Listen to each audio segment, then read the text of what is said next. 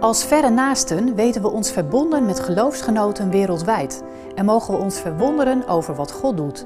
Maak vandaag kennis met Dorden Lepsha, 36 jaar, predikant uit Kalimpong, India. Ik ben geboren in een christelijke familie, bezocht als kind de zondagschool en ging regelmatig naar de kerk.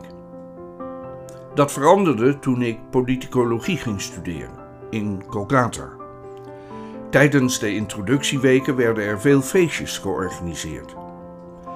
Ik kreeg door ouderejaars op een van die feestjes drugs aangeboden en begon dat regelmatig te gebruiken. Voordat ik het besefte, was ik verslaafd. Vanwege mijn verslaving ben ik drie keer gedwongen verhuisd en met mijn studie ging het slecht. Na de laatste verhuizing begon het in mijn binnenste te knagen. Een maand lang kon ik niet slapen. Ik moest steeds denken aan Psalm 139, vers 23. Doorgrond mij, God, en ken mijn hart. Peil mij, weet wat me kwelt. Zie of ik geen verkeerde weg ga en leid mij over de weg die eeuwig is.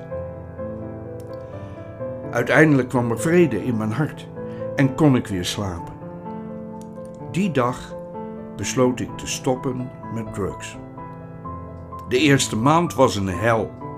Tot overmaat van ramp werd ik vanwege onvoldoende resultaten van de universiteit gestuurd.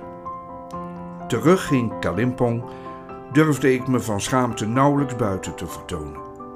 Maar God had een plan met mij.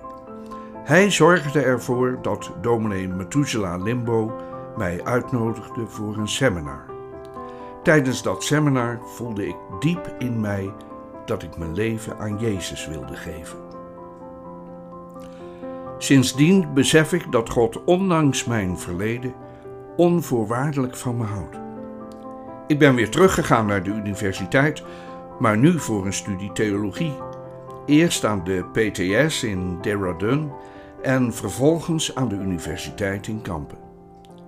Ik ben momenteel weer voor studie in Kampen vanwege mijn werk voor Hario Karka, een instituut dat als doel heeft het geestelijk leiderschap te versterken door allerlei trainingen te verzorgen voor oudsten en predikanten.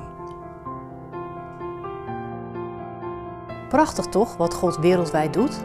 Steun geloofsgenoten wereldwijd, zodat zij in eigen taal, eigen cultuur en omgeving Gods bevrijdende boodschap mogen bekendmaken in woorden en daden.